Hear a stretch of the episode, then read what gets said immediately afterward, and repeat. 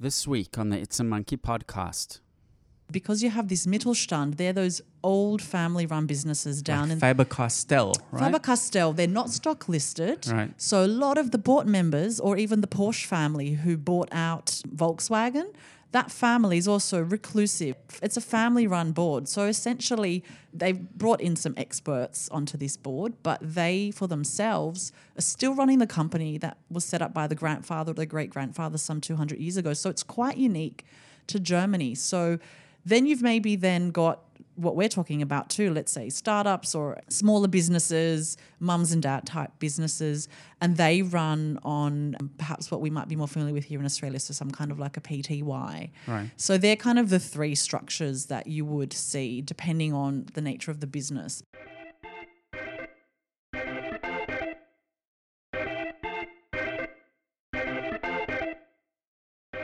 Good evening, hello, good afternoon, good morning, wherever you are in the world. My name is Kevin Garber. It is Wednesday, or we are recording this podcast on Wednesday the 15th of March. We usually periscope it, but we're not periscoping it today. You're probably listening to it on Friday the 17th of March. My name is Kevin Garber. I am the CEO of Manage Flitter, and this is episode 85 of It's a Monkey podcast, where we talk about everything relating to tech, startups, the tech economy, and all those exciting bits and pieces. And as usual, I have with me my co-host, Kate Frappell, who's the design lead at Manage Flitter. Kate, thank you so much for joining us. It's good to be back. Coming up later on the show, we have an interview with Petra Zlatevska, who is a writer, lecturer, and creative professional in Berlin. Petra reached out to us. She said she's based in Berlin. She's actually an Australian, and she's would like to share with us some of the activities and the lay of the land in the Berlin tech scene. So she popped into the studio, and we spoke with her a little bit about the Berlin tech scene, which was really quite interesting. We chatted a lot about Silicon Valley, New York, Sydney, even Tel Aviv, places like that. But we haven't touched on the Berlin tech scene. So we'll be talking a little bit about that later on in the show, so stick with us. We're going to get to the tech news shortly, as we usually do, but before then, we've actually had a startup minute come in, so we're just going to go to that, and we'll be back in half a minute. My name's Reggie Milligan, and I'm a co-founder at Mantry, the modern man's pantry, which is mantry.com. We do a food subscription business tailored to guys, sending 6 different products every 2 months. Maybe the best barbecue sauce from Alabama or the best salami from Vermont.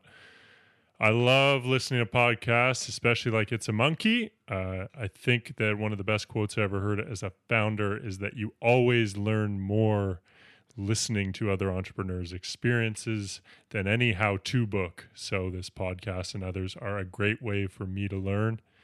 I appreciate the opportunity. You can check us out again. It's Mantry, mantry.com. It's a great place to find the best undiscovered food makers in America. Thank you.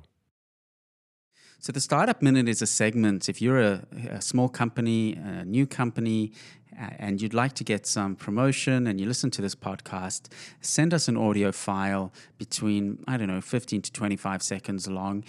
Tell us a little bit about yourself. And importantly, it's free. I've had a few people email me and say, do we have to pay to get on the podcast? No, this is free. It's our little way of giving back to the community.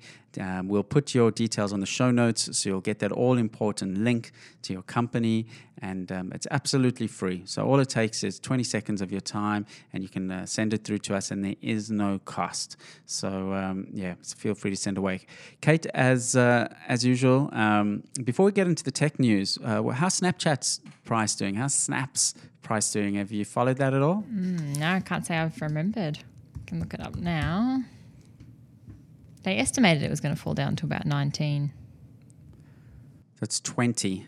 So it's still vastly off its highs of 28, and then it came down to 24. It, of course, listed at 17. We chat about that, by the way, in our previous week's podcast, where we also spoke with Anil Dash, who's the CEO of Fog Creek Software. And I love that conversation. Anil is such a fantastically smart guy, and he even worked for one of the working groups for the Obama administration in advising them on digital and social. So if you've missed that, go back to episode 84.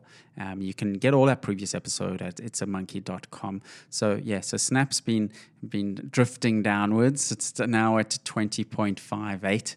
So maybe it will get low enough and it'll be a good time to buy. But anyway, we speak about Snap in last week's podcast. This week's podcast, tech news, some interesting news out of Intel, which of course now Intel runs most of the personal computers, Macs, PCs. They all the chips inside the PCs are Intel chips. Interestingly, they don't dominate in the mobile market, where another company called Qualcomm actually dominates in that market. So it's quite competitive there. But news that came out of Intel and Israel the last few days is that Intel is to buy Israel's Mobileye for $20 billion. Well, sorry, that's Australian dollars, for $15 billion US, which is a huge amount. Mobileye is listed on the stock exchange. It was worth, the New York Stock Exchange, it was worth about $10 billion, so they paid a nice premium for it. Now, what's so interesting about the story is actually the technology behind Mobileye. Mobileye was founded in 1999 by academics, and it's a technology that's in the self-driving car and truck space. And I think their first product was to help trucks or cars identify pedestrians on the side of the road. And there's some fascinating videos that show the use of this technology, that it flags. If you're driving, right, you're looking straight ahead, you're actually, your field of view is quite focused.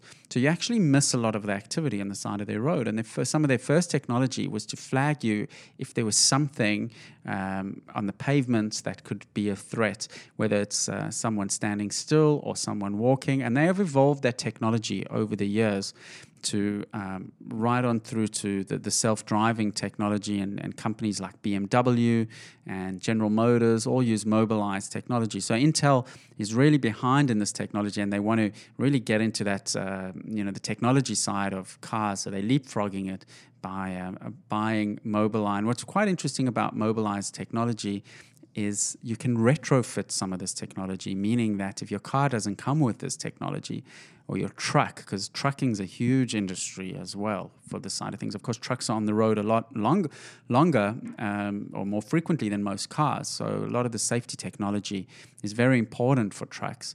And you can retrofit some of this technology, so you don't have to, it doesn't have to be factory fitted. So really interesting tech behind this. And Intel obviously is taking a long-term view that this is going to be a big deal, and decided to purchase that the entire company. Yeah, they were falling behind in the autonomous driving space. By 2030, they are saying the market for autonomous cars will be around $70 billion. And actually, Mike Cannon-Brookes, who's one of the founders of Atlassian, was on record at a tech conference or business conference a few weeks ago saying that the Australian government is really sticking their head in the sand with the impact that self-driving cars and autonomous vehicles are going to have on the economy. Of course, transport is one of the biggest employers in the world, and the impact of autonomous vehicles is going to be very high on people that work in that field. Of course, from a safety factor, it's fantastic, right? There are so many avoidable, unfortunately, pedestrian deaths, car crashes, that technology will absolutely no doubt prevent a huge amount of them. Definitely. Well, one of the features Mobileye can do as well is they can brake for you. They can warn of lane departure and also control your speed. If you've got some of those cruise control features, if it picks up something like an animal about to run across the road, slows down for you, which is, I mean, there's a famous video of Tesla, which in Tesla also has an autopilot feature. Interestingly, Mobileye had a falling out with Tesla over that very feature. I I saw that. That'd be interesting. I haven't read the details of that, but you know, a lot of these very smart people, they're very opinionated and passionate is the word I'm looking for. So it's healthy for the industry that some of these leading people are debating. But there's a Tesla example where a Tesla vehicle saw a crash before the driver saw the crash ahead of him. Mm. And those few seconds that the Tesla braked before the driver could brake meant that that he didn't go into the back of this vehicle that was about to crash. So the Tesla saw that the vehicle in front was about to crash, worked that out, braked, and gave just that much extra time. So this technology is fantastic. So Intel's going to be in there, and Intel's soon going to be in all of our cars, as long as all of our PCs. So it'll be interesting to see. They are fighting with Qualcomm. They are, and this competition is good for everyone, and that's the great thing. So the second news item this week is Bitcoin, blockchain. As you know, it's one of my pet interests, and Bitcoin's been in the news this week for a couple of reasons, and been in the news for last week for a couple of reasons. And I'm excited to say I've actually dragged into the studio, because he is a local, Tim Lee, who's the author of Down the Rabbit Hole, a book about the blockchain. And if you're on Periscope, Tim's going to actually hold it up, and you can actually the camera's there, so there you can actually see the book. And I've dragged in Tim to comment about what's been going on with Bitcoin. Just to set the scene, Bitcoin passed the price of gold last week for the first time of $1,000 plus, or US, whatever that was. And then on Friday, an ETF, which is an index type fund, which in the US, the SEC knocked it back and said this Bitcoin ETF fund, they're not going to allow this ETF fund through. And then the Bitcoin price crashed. It has recovered. So there's a lot of interesting bits and pieces. Tim, tell us what's going on with Bitcoin. Oh, where do you start? I mean, it's... and I guess the first thing I've got to say, this is not investment advice, just for clear clarity for everybody's point of view. I think Bitcoin is gaining so much traction, and it's gaining traction for a number of different reasons. Number one, it's representing digital gold. So, for example, when Brexit happened, it rose by 15%. When Donald Trump got in, it rose by 4.5%. So it's got that safe harbor sort of capacity. Equally, it's being used by a number of different jurisdictions for various reasons, which are for which there are sort of global economic forces at play. So, for example, in Venezuela, the inflation rate is completely out of control. And as a result, the currency is just devaluing every single day. It means that people want somewhere safe to actually put their local currency. The irony is, sorry to interrupt you there, the irony is that Bitcoin is not controlled by anyone and is providing safe harbor, right? Yes. And I think this goes to the actual point of blockchain, that this is the power of it, right? It's decentralized, but it's robust in terms of its trust. Yeah, Bitcoin is, because it is decentralized, and it's essentially owned by the community itself. So there's no government that is backing it. There's no centralized, massive multinational corporation behind it. Nobody owns it. And it is slightly weird that this is just an entry on a ledger, and each of those entries on a ledger is now worth close to $1,250. So tell us specifically what happened last week, especially in relation to the ETF SEC decision. Right. The Winklevoss brothers, who are of Facebook fame, had put an application in. It's been going on for about 4 years now, where they were looking towards providing a regulated structure to actually invest in Bitcoin. Because the biggest challenge is, if you try to invest in Bitcoin, you've got to have a wallet, you've got to set it up, you've got to look after your private key, and there's software all over the internet trying to find people's personal private keys on their computers. So it's high risk. Basically, Bitcoin is taking out the banks, and that means that we become our own bank. And so it presents a lot of challenges. It doesn't make it easy to hold Bitcoin. They were going to be the custodians of people's money, in terms of, we'll take care of all that sort of stuff. You just invest your money, and we will invest it in Bitcoin. But why do they call it an ETF fund? I mean, that is essentially an index fund, as far as I understand it, is you're buying a group of securities, right? So how does it work that it's a Bitcoin ETF? Well, it's fundamentally they peg everything to the Bitcoin price, so they'll trade in and out of it, right? So they'll trade the ups and the downs, and they'll manage that process. And so essentially, from my understanding, and I mean, I wasn't planning to be a user because obviously I'm involved. I've got Bitcoin myself, but essentially it meant that you didn't have to get involved in the deep tech ultimately to get into Bitcoin, and they would manage that process, and they'll take fees out of the management fees out of the top end. And they that's what the industry's desperately been trying to do, is to abstract a level on top of the technology, right? It's so to actually make it simpler and easier to deal with Bitcoin, because it's still very early internet, 1994 days, right? Exactly. And the estimations are, there was an investment bank that put an analysis out, and they estimated that around $300 million worth of assets would go into this fund in the first week.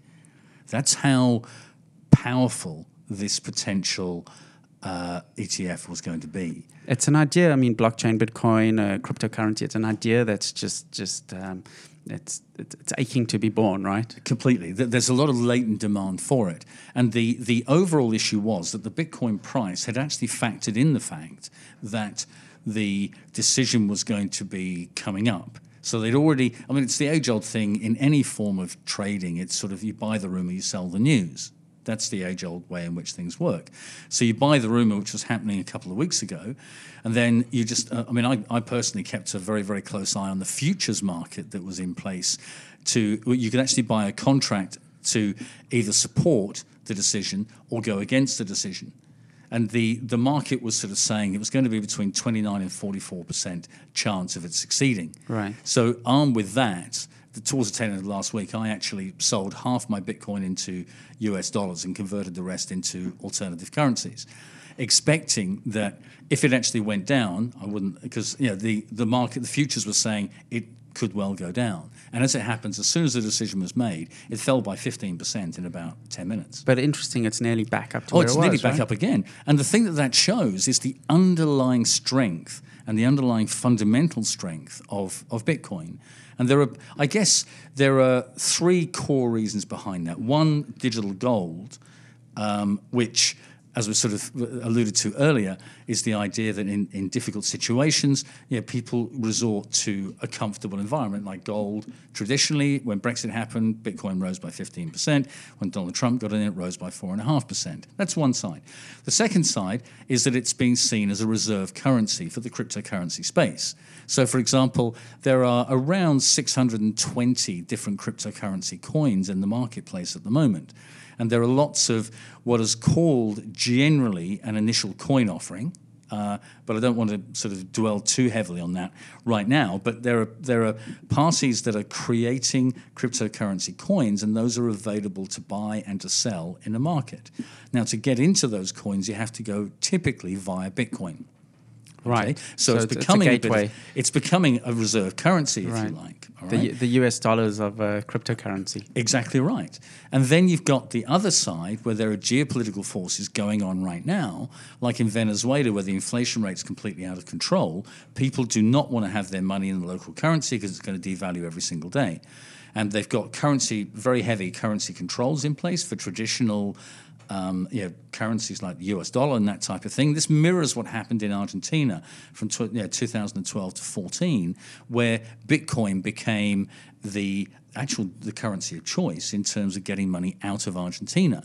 Because at that time, for example, in Argentina, they were charging 35% surcharge on credit cards for any external purchases bought in the US. Someone making a lot of money. Well, but it was actually, they actually had to trade, this is in Argentina, via organizations called cuevas. Right. And they were sort of on the grey market, right. Sort of illegal, but recognized that it was going on. Yeah. And this has actually been happening also in China, because China have actually imposed currency control restrictions. And generally speaking, and I forget the exact number because it does tend to sort of vary slightly, but it's around $50,000 is all you can actually export out of China. It's amazing. It's amazing on a philosophical level that in society everything wants to be free. Information wants to be free. Currency wants to be free. Everything wants to be unencumbered. It wants to find its own natural level. It wants to find its own natural route. But of course, the SEC. Sorry to interrupt you, but the SEC's biggest issue was that, right? They said that one of the reasons they're not letting it through is because it's no one controls it. Well, that's it. And it's the cryptocurrency markets are highly unregulated, or they're unregulated. And so you get a lot of manipulation going on. People push the price up, they push it down.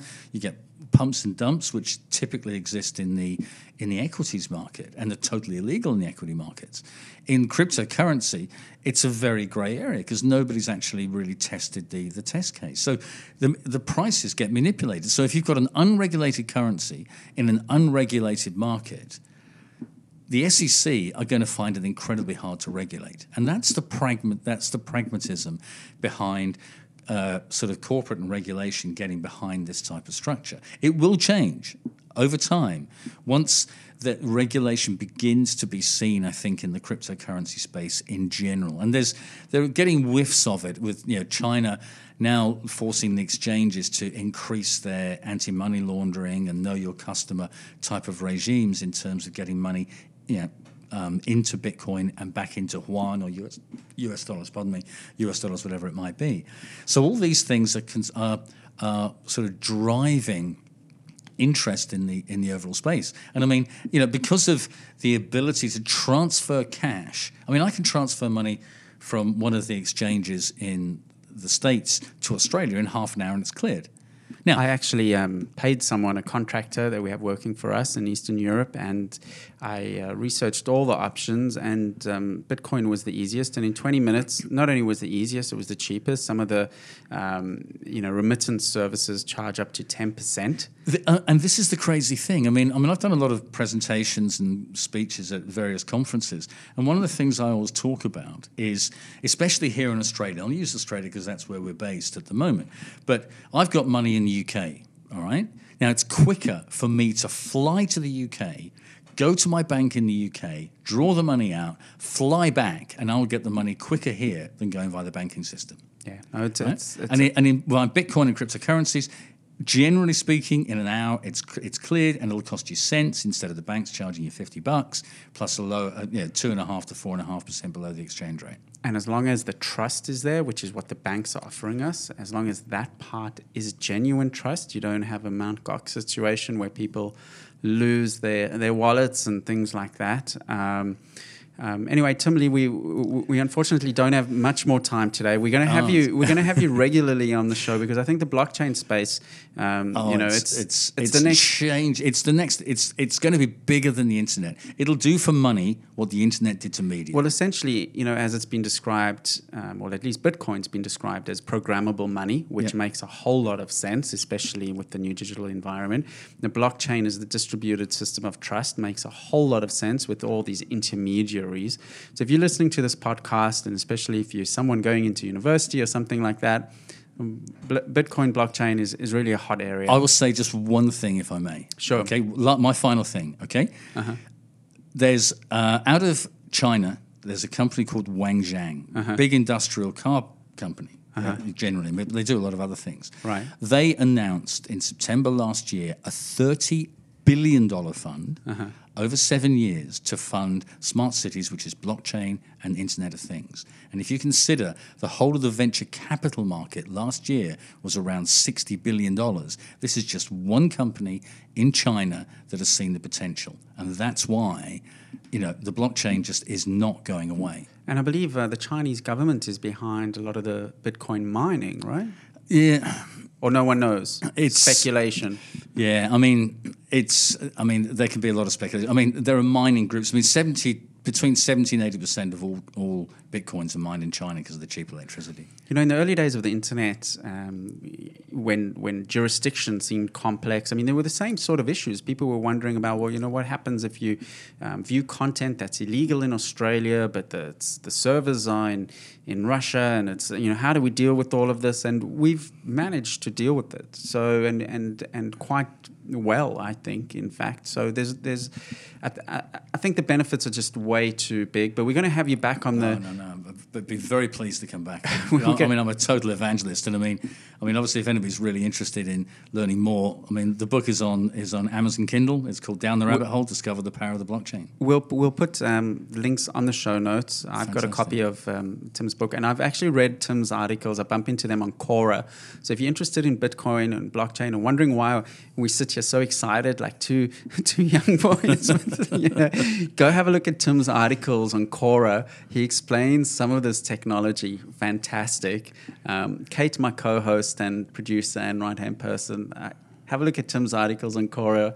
It's a great place to start, and because it can be a little bit tricky to get into. So thanks for joining us. Bitcoin, we're gonna follow it with interest, and let's have you back in a couple of months and talk about new developments. Great, Kevin. Thanks for the invite, and appreciate it, Kate, as well. So that's Tim Lee, author of Down the Rabbit Hole. Great book about the blockchain. We'll put show notes, and thanks, Tim. Hi, my name is Dave Zarati, and I'm the customer support specialist here at Manage Flitter. Manage Flitter is a tool that helps you work faster and smarter on Twitter. With Manage Flitter, you can clean up and grow your Twitter account. You will also get access to useful Twitter analytics, social content scheduling, and much more. Go to manageflitter.com and start your free trial today. You're back with the It's a Monkey podcast. We talk about everything relating to tech, startups, entrepreneurship. Startup ecosystems is one of the things that I'm interested in. We've obviously chatted to a lot of people in the US. You know, two of the big startup ecosystems there, San Francisco and New York. We've chatted to people, obviously, in Sydney, even in South Africa, Israel.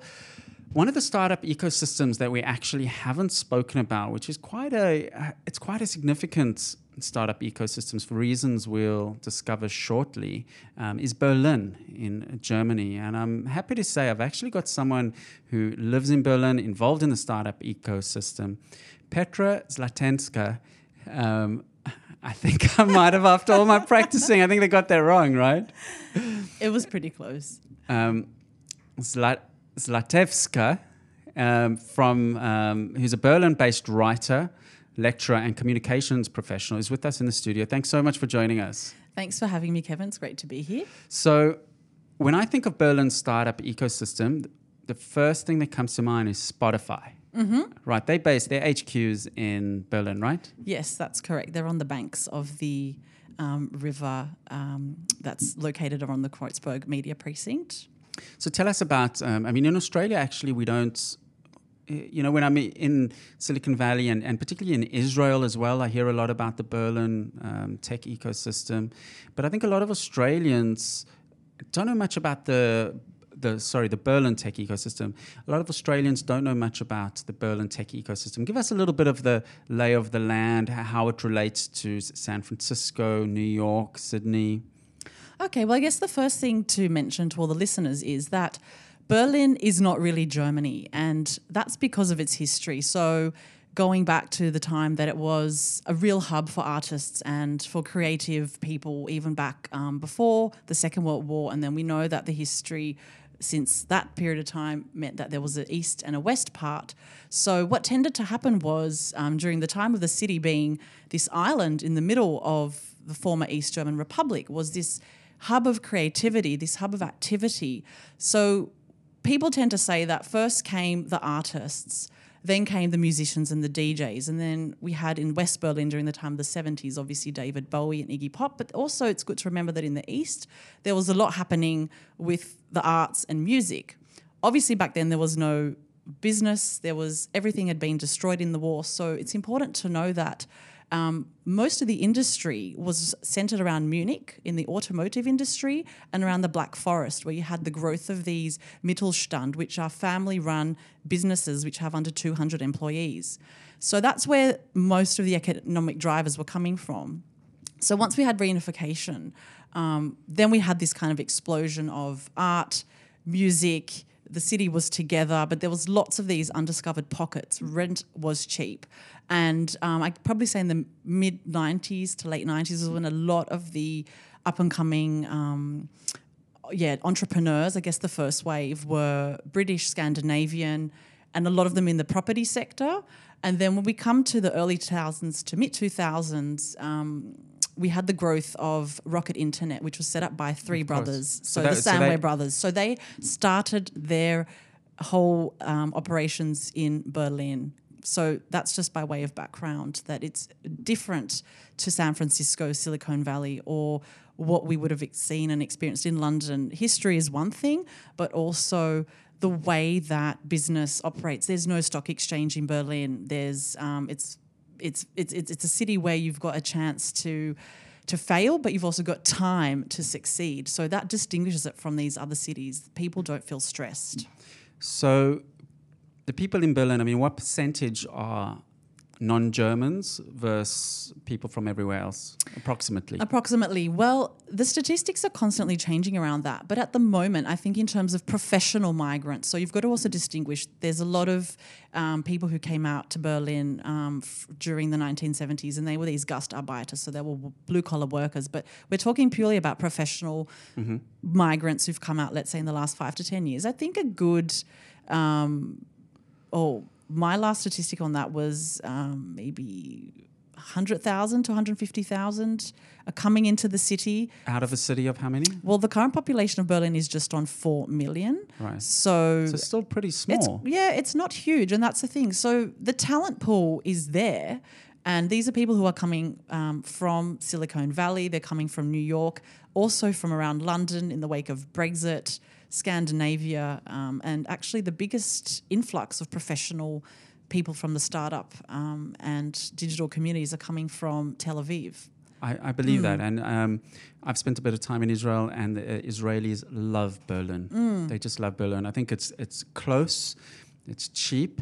It doesn't have that intensity because of the political situation in Israel is very intense, and I think it's got... what I've heard, I've never been to Berlin, but a more creative intensity than a political intensity. Absolutely. I mean, it is the seat of government, so different to San Francisco, where obviously everything happens in Washington in terms of politics. But that's always been how Berlin even was before the capital was Bonn in West Germany. So now that everything's been reunified, you've got this kind of collision of all these kind of creative business government forces coming together. And it is... not so streamlined and organised as everyone would think. It is slightly chaotic, but that kind of is the secret to its success, I think. Many Australians there? There is a sizable community. I know a few in the startup world and in media. And I think in the DJ world as well, right? In the DJ, there's quite a few in the music scene. So they came... So, for example, there's... this is not really electronic music, but the head of the intendant or the creative director of one of the opera houses is Barry Kosky, who originally came, he's Australian, but from Melbourne. So we're a very present kind of group and cohort, but we've come a little bit later than the British or Americans or Scandinavian professionals. It's a long way for us to go. I mean, it's, it's a big difference going from Tel Aviv to... Berlin, then going from Sydney to Berlin. It's Sydney to Berlin's a commitment. Right? It's a commitment. Interestingly, most of the people in creative tech and startup tend to come from Melbourne, so you do have that access. And then when you meet someone from Sydney, such as me, or there's a couple of other people, you kind of think, oh, how did we all end up here? Why are we here? And why are we here? And how do we not end up in London, for example, which is where the typical kind of Sydney-London axis takes place. So if you're listening to us on the podcast or on Periscope, I'm chatting to Petra Zlatevska, who's a Berlin-based writer, lecturer and communications professional who grew up in Sydney, who speaks... talk us through the number of languages that you speak. Well, I suppose I've always been a language buff, and I studied French as part of my joint degree here in Sydney, and that... was when I studied law, and I was able to study for a year in Switzerland, so I kept up with my French there. But the real reason for going to Berlin was in the wake of the whole GFC. My husband and I had just kind of decided it was time to make a change, and arriving upon Berlin, I actually was forced to do a German language course as part of my residency requirements. Hmm. And the government paid for that or subsidised it to a great degree. So the German came really at a much later stage in my life, and I'd never had a love affair with German. I was always kind of a French buff, but purely out of practicality, I had to study German once there. And I've got to say also, another thing that people may not realise is coming to Berlin, yes, everyone speaks fantastic English, and there's this kind of melting pot of Scandinavians, Italians, Israelis, Australians, but I think the real reason, if you want to kind of have that success in getting a deal done, maybe securing funding for your new business or venture, is to have German language skills, to be able to run a meeting. You just get so much more authenticity and legitimacy to what you're proposing. You've just scared away every single Australian who was getting excited about going and starting a startup in Berlin. I think if someone had told me this 8 years ago, I would have, and I'm glad I took the language course right at the beginning of the time that, of the time of starting out my new career there. So I would just encourage anyone who is seriously considering a move to Berlin to enroll in a language course first. Don't get tempted to put it off to later, because you'll find that, yes, everyone speaks great English, but the real good deals are done when someone can trust you. And we know that language and communication is the first point of establishing that trust. You know what I always say, and especially in the tech industry, right? The epicenter of the tech industry is obviously technology and engineering and computer programming and AWS and servers. But what I always say, even to the team here at Manage Flitter, we're not a technology business. We're a people business. Mm. Every business is a people business, right? And especially, if you're seeking funding or you're building out relationships, everything's people. People love doing business with people that they like and they absolutely can trust. And language is a big one, so it makes sense. I mean, when I came to Australia 20 years ago, I spent quite a bit of time observing Australians, not in with a notebook down at Wynyard Park, under the tree. Close though. I would be at parties and I would listen to the slang they used. I would watch their body language, because it was very misleading that South Africa and Australia. When you're in South Africa, you think, we're so similar. We like the same sports. We drink, barbecue. It's just the geography is different, but it's actually not. The subtleties, culture. Even from city to city, even in Australia, between Sydney and Melbourne, the cultural nuances are different. Absolutely, and you can't always put a finger on it. It's some things, and that's what's so lovely about traveling, is every place it's got its different feel. But tell us about the angel investing scene, the funding scene there. Is it very active? Sydney's evolved hugely over the last couple of years, where it's compounding every year. It sort of feels like it's, and this is probably not a stat, but it feels like it's almost doubling every 18 months, the amount of funds for new businesses, both from angel investors and from early stage VCs. What's it like in Berlin? Well, one of the most recent statistics that I have is that, let's say a decade ago, there was probably a handful of startups there, and you had your Twitter, Skype was there, and then we've recently seen Spotify. And at the end of 2015, there was a report released that stated there was over 2,000 new startups, so specifically 2,500 new startups. And those between them had secured over 2.4 billion euros in venture capital. So that's more than London and Paris and Stockholm combined. What time? Was that 1 year? That was at the end of 2015. So amongst that cohort of 2,500 new startups, I don't have the exact spread, but the figure was put at 2.4 billion euros into that sector by the end of 2015. Which is how much Australian approximately? Well, at the current exchange rate, Kate, have you got a calculator? I don't have my maths hat on at the moment. So let's stick with that figure. And then, so that kind of represents, to put it into another statistic, only 9% of what startups and new businesses in Silicon Valley were taking. So it's not a huge amount. And as we said before, Berlin as a city is quite small. It almost feels like a large village at that 4 million mark. And the it's kind about of the same size of Sydney, right? Sydney's about 4 million. Is it? Yeah. I somehow thought Sydney had a little bit more, but Sydney and Melbourne are both about 4 million. Yeah. Okay. So in that way, another kind of distinguishing feature of what happens in Berlin is that they've got a very strong regional economic development, the Investitionsbank, so this bank that also invests into new businesses and startups. Good luck with doing that, yeah.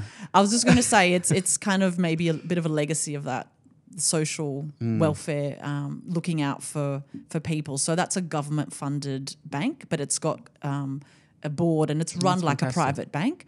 Then you've got this development of crowd vesting, which I'm not sure how big that is in Australia. It hasn't really hit us. I know in Europe and in London it seems to be, and that's when people can, the average Joe and Jane in the street can invest, similar to a Kickstarter campaign, but you actually walk away with a little bit of equity, right? Correct. You have a share in that business. So one example of that business was this huge hotel that started up on the Baltic Sea, the north coast of Germany, not far from Hamburg. And that business was started through crowd vesting. So the CEO and the team of founders essentially just had the average Joe, or as they'd be called in Germany, the Helmut or the Helga, investing into that business. And then it's kind of taken off from there once they got a lot of positive press on that model. Then you've got Kickstarter. Then there's another German kind of home-based, home-created similar crowdfunding campaign, the next Start Next. So that's their kind of little version. So there's a few different ways. A lot of people are not really comfortable borrowing from family and friends, whereas perhaps in Australia, people who are in the startup world are happy to go and door knock and ask family, friends, neighbours. I got the feeling and the impression that most people are happy to try to do a Kickstarter campaign rather than ask their mum and dad for a bit of capital to get things going. But again, it just depends on the nature of what the business is and whether it's going to be a product or a service. If you're doing an app or some kind of application, web-based, it varies. But that's kind of the landscape, the ecosystem that there is. So a couple of interesting points. I mean, you mentioned earlier in the podcast Rocket Internet were based in Berlin or are based in Berlin. Yes. So Rocket Internet, very controversial German company because they very much have piggyback off other business. They sort of copy other businesses essentially, right, and bring it to Europe. And it's three brothers involved, is it? They're three brothers and they're very reclusive. I actually was at a tech conference a few years ago and saw one of the brothers speak at a conference, which is very rare for that to happen. And for the listeners, one of the copycat businesses that Rocket Internet had replicated was it was called StudiVZ, which is a direct copy of Facebook. So they didn't come into any kind of legal issues with Facebook, and this was going back maybe 5 to 6 years ago, and it was only because they were targeting universities in Germany, Austria and Switzerland, right. So in that German-speaking part of Europe. And I think by now the platform's almost dead. It kind of has no competition because everyone's switched over to Facebook. But it had a very legitimate base, and because they were only focused on German university students, that's how they tried to have their point of differentiation. But they've also established Zalando, which is kind of the copycat of Amazon. So this is what they're renowned for. That's their kind of model, that they start these businesses. They're happy to even call them copycat themselves, but they tailor them more to a German-speaking continental European customer or consumer. I mean, I think Rocket Internet are a little bit of an outlier. I'm not an expert in German business, but I would imagine their approach is not typically German, right? They're a bit more flamboyant, but as I said, the founders are quite kind conservative of, and don't give much. They don't do much, but that it's in itself is quite typically German. The lack of wanting to be too much out there in the media, that's seen as very Anglo-American. It's quite aggressive, and a lot of them don't want to be. And that's a very typical German character trait: just reserved, not talking too much about money or getting ahead of yourself, just wait for things to happen in the background. And that kind of is a character trait that you would see. So you've got a bit of a legal background. You studied law. I once read many years ago an interesting article about how different German businesses are in general in terms of their corporate structure and governance and approach. I mean, we're very familiar with the model that you have shareholders, you're under a legal obligation to maximize shareholders' interests. The directors are legally accountable for that. Run us through that the German structure is slightly differently, typically, isn't it, to that? Well, I guess it's, again, probably due to history. So you've got your typical Siemens or the SAP, you've got the automotive industry, and they're all run with that board of governance, or what we just recently witnessed with Dieselgate and Volkswagen. And so they do have, of course, that the board of directors, there is governance, good governance measures that have to be brought to bear.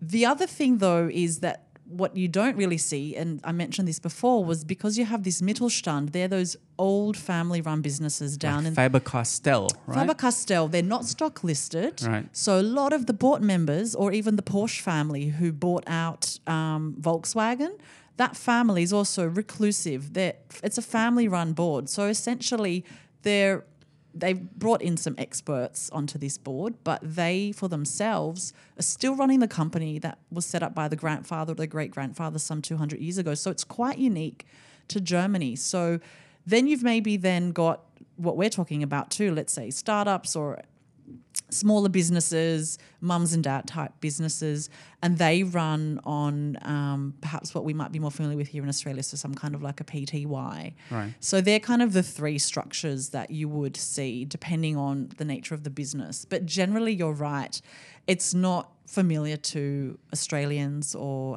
even perhaps to British people who come to the continent and try to get a foothold in the German market, simply because it's been so structured. And they do say when it comes to taxes that the German tax system is the world's most complicated. So you've got business structures and then you've got this very complicated tax system.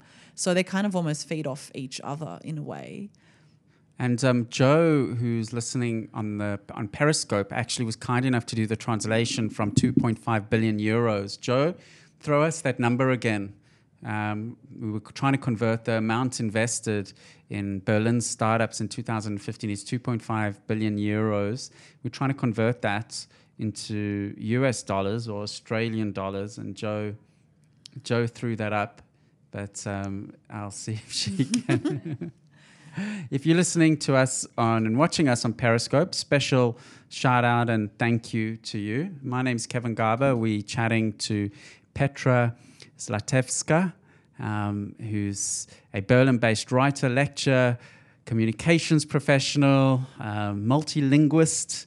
Do they call those polyglots, or that's something else? A polyglot is, well, the French tend to say polyglot. So that's right. What a French person, that's the word that they use for someone that speaks more than one or two languages. Okay, so I got it right. There so we go. It's perfectly correct. Terrific. And so, you know, the Israelis having a big impact on the Berlin tech scene. Israeli startups are very well known for having very deep technology. Mm. You know, Australian, startups a lot of the time are criticized for being a bit light on the technology, you know, just having an Uber for this or an Uber for that. But the Israeli tech goes incredibly deep into agri-tech, fintech, life sciences as well. Life sciences. On the Berlin side of things, what type? I mean, there's Spotify, which is obviously the music app.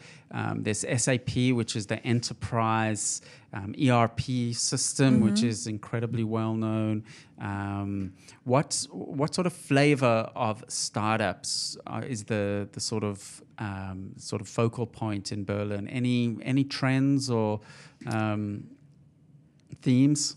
Well, I guess maybe we need to distinguish. So the apps that you and those businesses you mentioned, so Rocket Internet was, let's say, a homegrown business. But then you've also got these businesses and startups that have flourished and because of the founder who's not a German or not a Berliner, and they've come in from somewhere else. So SoundCloud is another perfect example. So that was set up. It was a co-venture between a Swedish and a German, and they from day one had SoundCloud as they wanted to make Berlin their HQ. And that got bought by Twitter, I think, SoundCloud. Possibly. Or Twitter wanted to buy it. Yes, I think as far as I know, they still haven't sold. I think Twitter invested in SoundCloud. Yeah, so... Twitter invested in SoundCloud, yeah. So they're the music uploading and sharing platform. And so generally I think it tends to revolve around music and culture. There's another, maybe not such a well-known app, but it was an app that was developed in Berlin to enable gallery and museum buffs to be able to go to any museum or gallery within the city of Berlin, and all of the paintings and artworks were kind of preloaded onto this app, and then you just have to, depending on where you were, if you're at the Neues Museum or at one of the photography museums, you could bring up the picture or the photograph and it would give you more information. So it was all on that app, whereas normally, you know, you have to go to every single museum and get those annoying headphones. This app kind of alleviated the annoyance of doing that. So generally around music and culture. Food is another big one, interestingly, some food apps. There was another one created by an Australian, deskwanted.com, that matched people in Berlin who were looking for a co-working space, and they were able to localize it to where they needed to find a space, where they wanted to be and what their budget was for a co-working space. So in terms of office space, it's such a legitimate business to set up a co-working office. So one of the big ones that's come out of Israel is called Mindspace. Started in Tel Aviv, and they've had their first German incarnation in Hamburg and now in Berlin. And essentially it's just a hub for entrepreneurs, and there's meeting rooms. It's different to WeWork. So because this one, WeWork, there's Israelis behind that as well. That's true. And I think they're in competition. They're going great guns. They've just opened in Sydney. Have they? I did see that somewhere. So I think another thing to note is it's a legitimate idea and a business to provide this co-sharing, co-working office space, and have then a community that you build around that through events, and then you charge people for their desk or their private office. There's membership rates. So that's kind of in itself. When I started my first business many years ago and took the leap to get a small office, the most stressful experience because it's a fixed cost. Anything that's a fixed cost, it's a fixed cost for 3 years, right? So anything that's a fixed cost just causes stress because, it's something that you can't easily get out of. So the co-work space is just wonderful. It's such a boon to entrepreneurs to be able to go to a co-work space. I mean, anything up to 6-7 staff probably pays you just to be in the co-work space. Absolutely, and especially in a city like Berlin where... And it was notorious for having very affordable office kind of rent space, whether in an old factory, very low red tape to kind of, you don't have to get an approval to stick in some walls. It was very much kind of do as you like, minimally regulated. And so that kind of has made it much easier to set up these co-working spaces, legitimate businesses, and operate them professionally. And in a city like Berlin where it is quite transient, there's people coming in and out all the time. Deals might be done there, but you might have to sign in Frankfurt or go meet your other investors in Poland. It's a great hub to be there, but you don't have to be permanently locked into a 3-year lease, as you just mentioned. What's Angela Merkel like? What's the view of Angela Merkel in general amongst younger tech entrepreneurs, etc.? I mean, obviously we hear just very selective news about the asylum seeker issue and the migrant issue and things like that.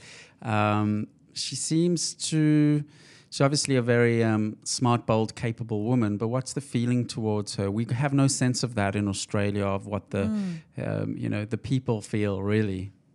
Well, I suppose because she's a politician, she's not a business expert or an entrepreneur, and she's not kind of even the Minister for Finances. But she has, together with the Australian government, there's been this launch of the German-Australian Advisory Council 2 years ago, and that was set up to promote growth in business and trade between Germany and Australia, and she was quite a key driver of that. So specifically for Australia and Germany, part of that reasoning was to kind of share a bit more of knowledge. The younger kind of professionals have kind of exchange programs, make sure that the business and tech world between these two nations are kind of being able to be strengthened. So the view of most young people about Merkel is that she's a strong leader and she's very capable. And in terms of business, she's obviously very pro-business, but she's also very much there for kind of the little person, which is interesting considering she's from a centre-right Christian party. So she is... she's a professional, a real consummate professional, but in terms of going out to business, she tries to be on side. She'll go to kind of meetings with big industry boards, but then she'll also be perhaps at like the opening of a new factory. So she tends to play both hands. Petra Zlatevska, thank you so much for joining us. Petra's a Berlin-based writer, lecturer, communications professional, speaks many languages, lawyer. Go check out her website. We'll put a link to your Twitter as well as your website, and people can reach out to you there. Really nice to have a guest in the studio. I believe you're going back to Berlin, but you'll be back to Sydney in a few months for good. Mm-hmm. So welcome back, and interesting to talk to you and find out a little bit about the tech scene in Berlin. Thank you, Kevin. It was wonderful to be here.